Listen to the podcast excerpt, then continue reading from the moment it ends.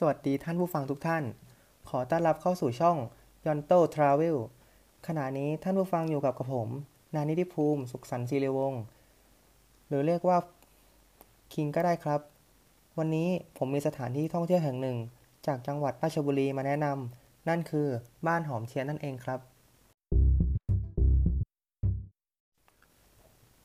บ้านหอมเทียนนั้น เป็นสถานที่ท่องเที่ยวที่มีชื่อเสียงยอดฮิต ยุคปึกเบิกในอำเภอสวนพึ่งจังหวัดราชบุรี ตั้งแต่พศ 2547 แหล่งท่องเที่ยวสร้างแรงบันดาลใจให้นักท่องเที่ยวหลายคนที่มาเยี่ยมเยียน ด้วยผลงานสร้างสรรค์ศิลปะเทียนหอมในรูปแบบต่างๆ สีสันแปลกตา และจุดวางเรียงรายตามที่ต่างๆ เหมือนกับว่ากำลังมีงานคริสต์มาสหรือฉลองปีใหม่กันทั้งปี ถือว่าเป็นจุดเริ่มต้นของความโรแมนติกในสวนพึ่งสืบมาถึงปัจจุบันนี้ ภายในบ้านหอมเทียนนั้นตกแต่งด้วยของเก่าสะสมหายาก ภาชนะสังกะสีตะเกียงโบราณของเล่นเก่า และอีกมากมาย กลมกลืนไปกับป่าธรรมชาติ เหมาะกับการถ่ายภาพในมุมต่างๆ สนุกกับกิจกรรมทำเทียนด้วยตัวเอง เรียนรู้เทคนิคเบื้องต้นในการทำเทียนแฟนตาซี ชิมอาหารอร่อยจากผลิตภัณฑ์พื้นเมือง ซื้อของจากร้านขายของที่ระลึกจากชุมชนในพื้นที่ บ้านหอมเทียนนั้นเป็นส่วนหนึ่งในการจัดงานเทศกาลเทียน กับงานดนตรีในงานเทศกาลต่างๆ ในช่วงฤดูหนาวของอำเภอสวนผึ้ง โดยมีแสงเทียนที่อบอุ่น สร้างความโรแมนติกให้กับงานเทศกาลและงานดนตรีต่างๆ ในสวนผึ้ง จนชื่อเสียงโด่งดัง เป็นที่กล่าวถึงความสวยงามของเทียนจำนวนมากที่ใช้ในงาน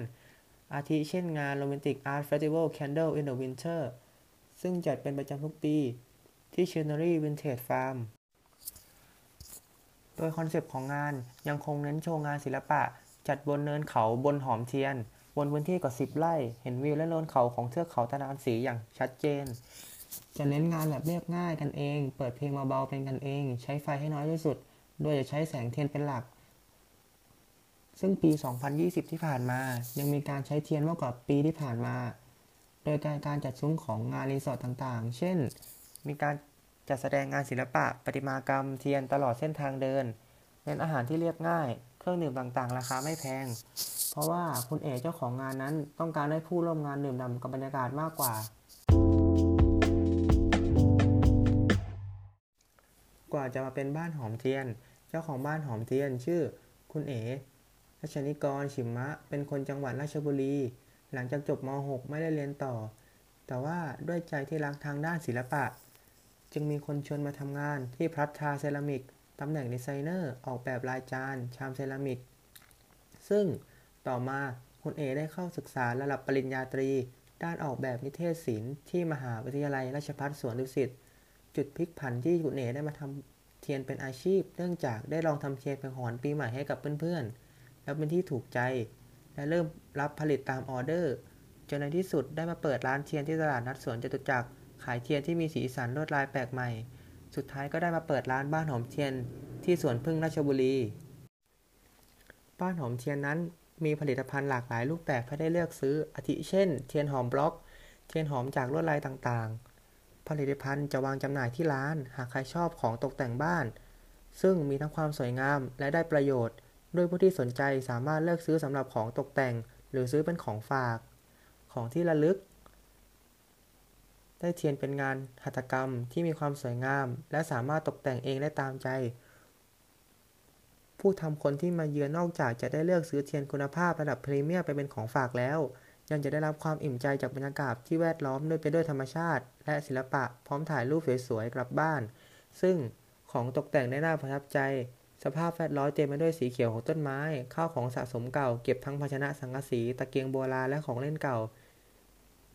ที่ดูมีเสน่ห์แม้จะจัดวางอย่างไม่ได้ตั้งใจ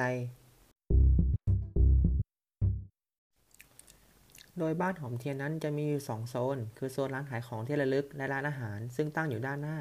โซนนี้จะไม่เสียค่าเข้าชม อีกโซนเสียค่าเข้าชมคนละ 40 บาท โดย 10 บาท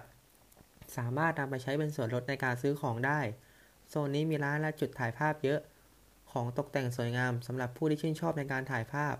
เสียค่าเข้าคนละ 40 บาท โดยแบ่งเป็นร้านค้าได้แก่ร้านกาแฟ ซึ่งเป็นจุดชมวิว ร้านขายของวินเทจ ร้านขายของที่ระลึกแนวโบราณ กิจกรรมทำเทียนด้วยตัวเอง